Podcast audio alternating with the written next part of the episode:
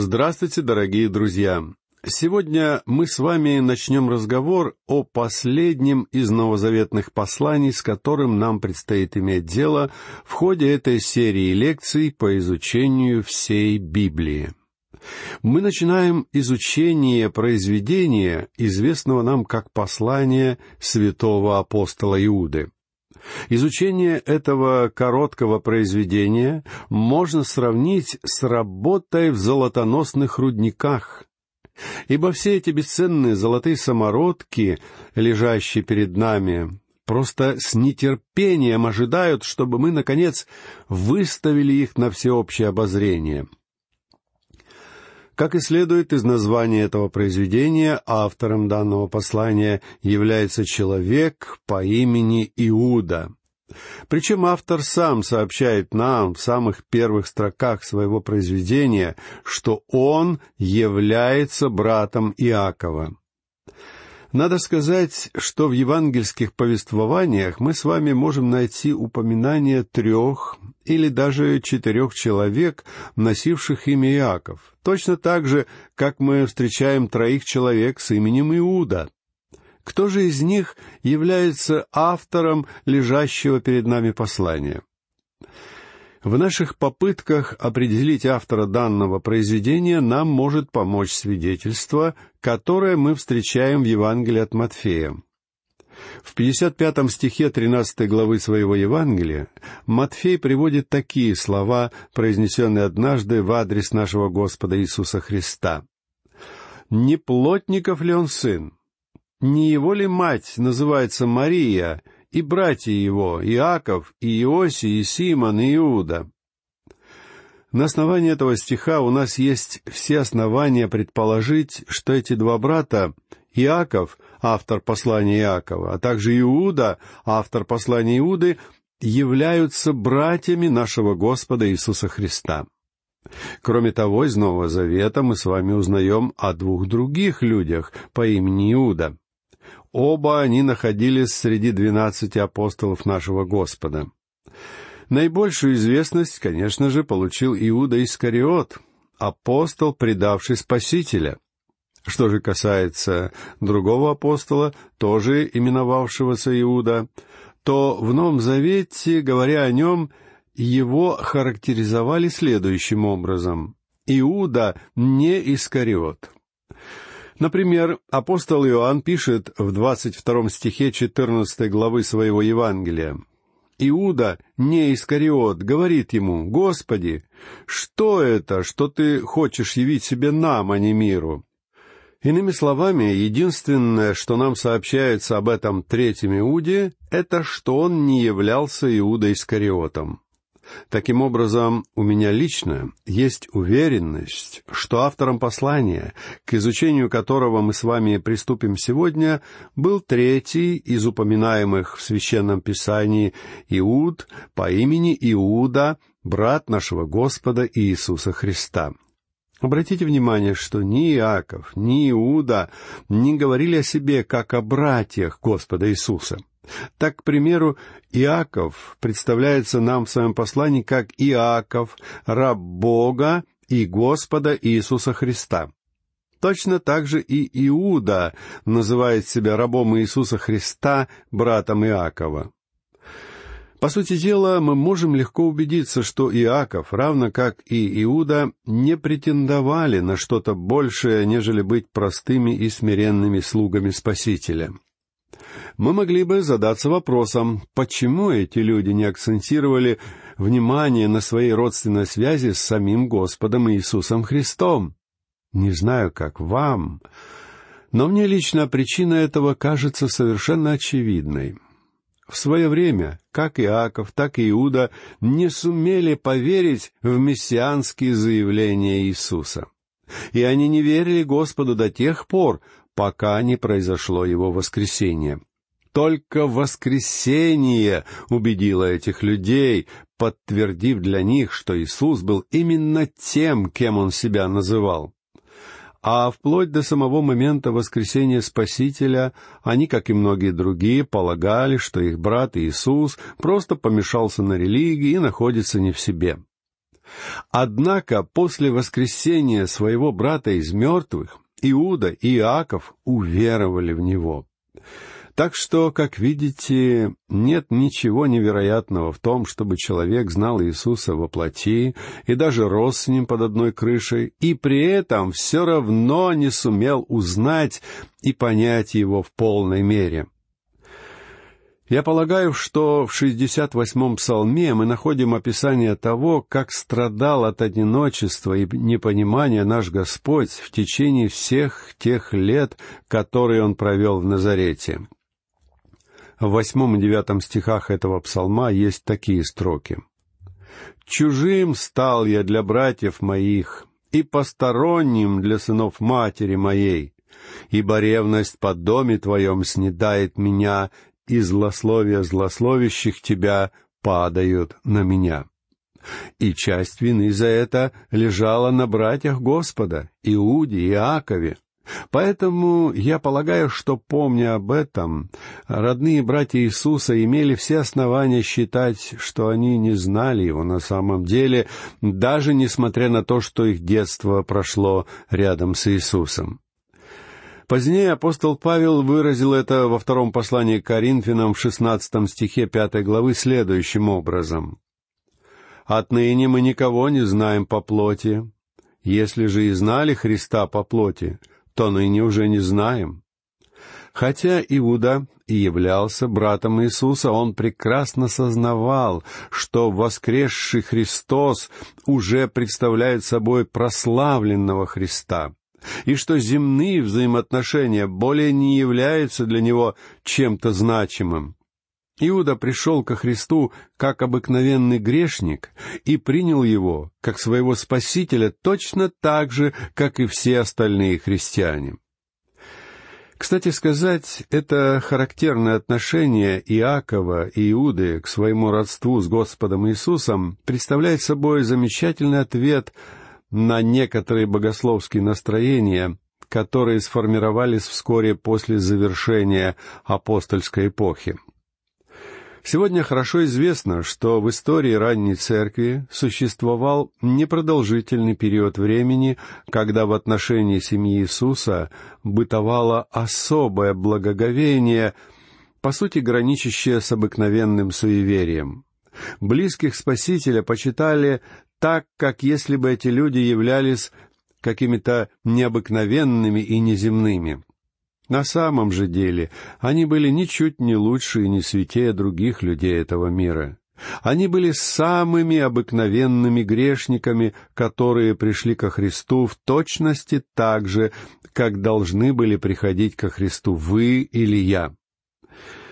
Вы знаете, я всегда считал, что в своем подавляющем большинстве протестантские общины незаслуженно пренебрегают матерью нашего Господа — она была удивительной женщиной, и я уверен, что это было отнюдь не случайностью, что именно она была избрана Богом для того, чтобы дать жизнь Божьему Сыну. Однако это, конечно же, вовсе не означает, что Мария должна быть поставлена выше всех остальных людей этого мира. Она занимает свое, подобающее ей место. Ее родственница Елизавета, мать Иоанна Крестителя, назвала ее «благословенной между женами», что, несомненно, соответствовало действительности. Однако при этом сама Мария признавала свою нужду в Спасителе, как мы можем убедиться, обратившись к первой главе Евангелия от Луки. В сорок шестом и сорок седьмом стихах мы находим такие слова. «И сказала Мария, величит душа моя Господа, и возрадовался дух мой о Боге Спасителе моем, что презрел он на смирение рабы своей». Так что этот непродолжительный период времени в истории ранней церкви, когда земная семья Господа Иисуса была поднята верующими на какой-то неоправданно высокий пьедестал, был бы, несомненно, осужден Иаковом и Иудой. Сами же Иуда и Иаков смиренно считали, что они являются всего лишь скромными рабами Иисуса Христа. Это, пожалуй, все, что можно коротко сказать об авторстве данного произведения. Что же касается времени создания этого послания, то многие богословы считают, что оно было написано приблизительно между 56 и 69 годами нашей эры. Тема этого послания является непоколебимость уверенности христиан в дне отступничества.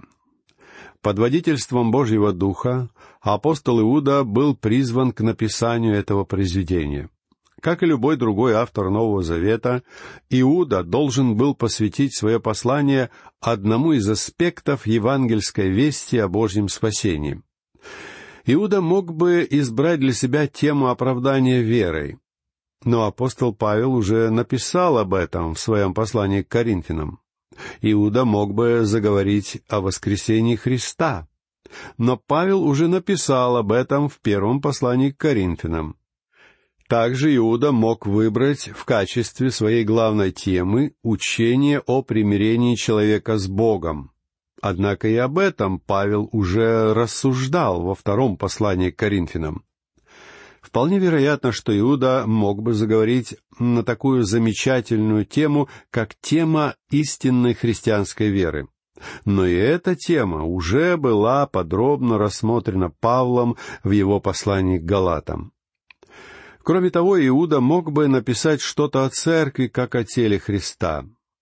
Но все тот же апостол Павел уже изложил это христианское учение в послании к Ефесинам. Также Иуда мог бы избрать в качестве темы своего послания вопрос о личности нашего Господа. Однако и этот вопрос был подробно рассмотрен Павлом в его послании к Колосинам. Иуда мог бы написать о Христе как о великом первосвященнике, но этот аспект уже рассмотрел до него автор послания к евреям. Еще Иуда мог бы заговорить на тему христианского общения, однако этот вопрос предназначался позднее для апостола Иоанна. Поэтому, руководствуясь водительством Божьего Духа, вместо того, чтобы рассуждать об одной из вышеперечисленных великих доктрин христианства, Иуда обратил свое внимание на иной вопрос — еще до того, как он смог сформулировать тему своего произведения, Дух Божий направил его в угодном Отцу Небесному направлении. Темой послания Иуды стало приближающееся отступничество. Это произведение представляет нам наиболее живописную картину отступничества, которая только есть в нашем распоряжении. Иуда представляет нам данную тему в весьма драматичной манере, ибо на долгом, нелегком и извилистом пути, по которому предстояло пройти Христовой Церкви за весь период ее истории, отступничество было, пожалуй, самым серьезным и опасным препятствием — в ярких, живописных и пугающих терминах Иуда описывает то ужасное состояние, которое должно было постигнуть церковь в будущем. Это небольшое послание подобно сигналу пожарной тревоги, призывающей всех к особому вниманию и немедленным действиям. Отступники уже проникли в церковь. Они тихо прокрались внутрь, покуда никто не обращал на них внимания, и появление этого послания для ранней церкви было подобно взрыву бомбы, внезапно открывшему глаза ранних верующих на реальность опасности, с которой они имеют дело. Это и есть главная тема и цель этого послания. В завершении вступительных слов я хотел бы отметить несколько интересных особенностей, характеризующих это произведение. Иуда дает нам единственное в Священном Писании описание спора, состоявшегося между сатаной и архангелом Михаилом по поводу тела Моисея. Также Иуда приводит нам пророчество Еноха, которое не встречается более нигде в Священном Писании. Все это делает данное произведение весьма любопытной частью священного писания.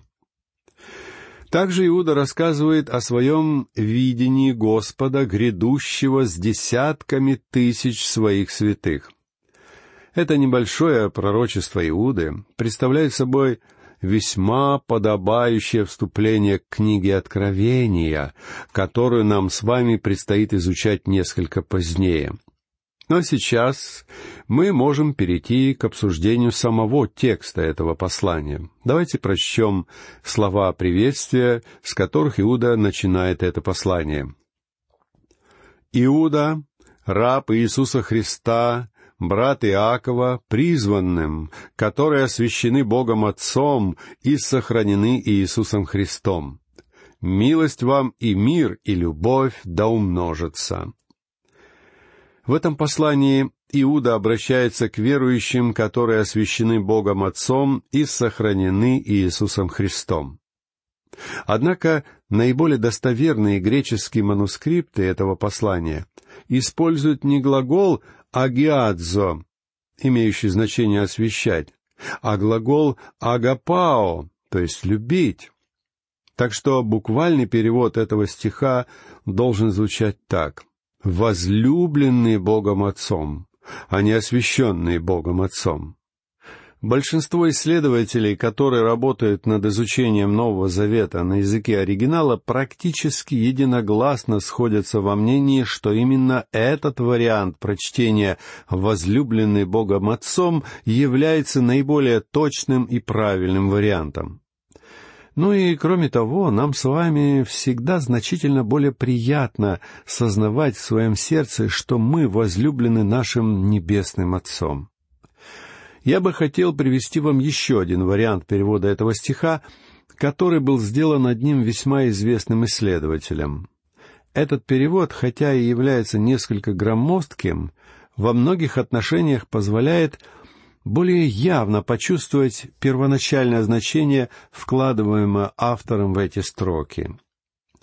Иуда, раб Иисуса Христа и брат Иакова, обращаясь к тем, кто были возлюблены Богом Отцом и являются неизменными объектами Его любви, к тем, которые были призваны, сохранены и непрестанно хранимы Иисусом Христом.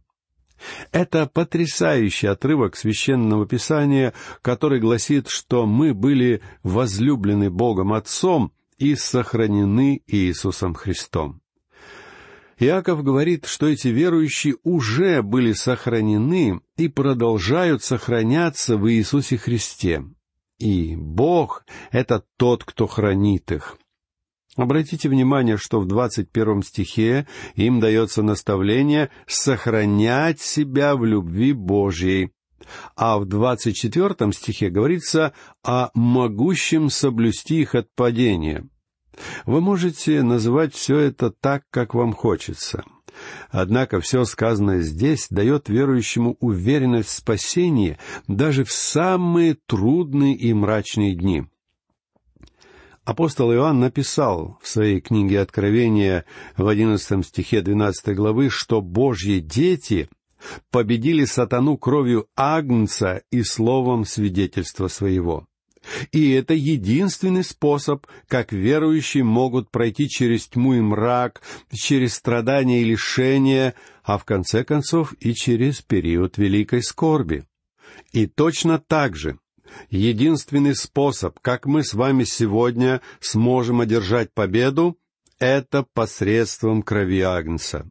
В нас самих нет ни силы, ни надлежащих качеств, которые бы помогли нам победить лукавого. Я позволю себе прибегнуть к иллюстрации, которую однажды привел сам Господь Иисус, когда сказал, «Я есть пастырь добрый, пастырь добрый полагает жизнь свою за овец». Мы находим эти строки в одиннадцатом стихе десятой главы Евангелия от Иоанна. А несколько далее, в той же главе, Иисус продолжает, говоря о своих овцах. «Овцы мои слушаются голоса моего, и я знаю их, и они идут за мною. И я даю им жизнь вечную, и не погибнут вовек, и никто не похитит их из руки моей. Отец мой, который дал мне их, больше всех, и никто не может похитить их из руки Отца моего. И вы знаете, если овца пребывает в безопасности, то в этом нет никакой заслуги самой овцы. Она не способна защитить себя. У нее нет острых клыков или сильных челюстей, чтобы дать отпор своим естественным врагам. Точно так же овца не способна быстро бегать. Возьмем, к примеру, зайца. Точно так же, как и овца, заяц не способен защитить себя с помощью физической силы. Однако заяц наделен быстрыми ногами и может просто убежать от опасности. А овца не способна даже на это. Овца совершенно беспомощна. Поэтому, когда одна из Божьих овец имеет уверенность в своем спасении, в своей безопасности, сама овца не вправе хвалиться своими заслугами. Эта овца может хвалиться только своим пастырем. Этот пастырь является потрясающим пастырем. Друзья мои, если вы говорите, что вы уверены в вашем спасении, вы опираетесь на уверенность в вашем пастыре, потому что он говорит, что может сохранить вас. Он говорит, что ничто из сотворенного в этом мире не может похитить вас из его руки. Вопрос вовсе не в том, способны вы держаться за него или же нет. Вопрос в том, может ли он держать и хранить вас. И он говорит, что он в силах сделать это, так что это вопрос доверия к нему. И здесь будет самое время сказать, что спасение основывается на Слове Бога, и все зависит от вас, поверите вы сказанному им или же нет. Ваша уверенность в спасении опирается на сказанное Иисусом, потому что Он абсолютно ясно заявил, что вы имеете несомненное и непоколебимое спасение. Здесь, в послании Иуды, нам предстают темные дни отступничества. Но и посреди этой тьмы и мрака Бог по-прежнему говорит, что Он способен сохранить своих людей. Как славно, что у нас есть возможность твердо знать это и опираться на данное обетование в нашей обыденной жизни. Слава Ему за это, дорогие друзья! И на этом я прощаюсь с вами. Всего вам доброго. До новых встреч.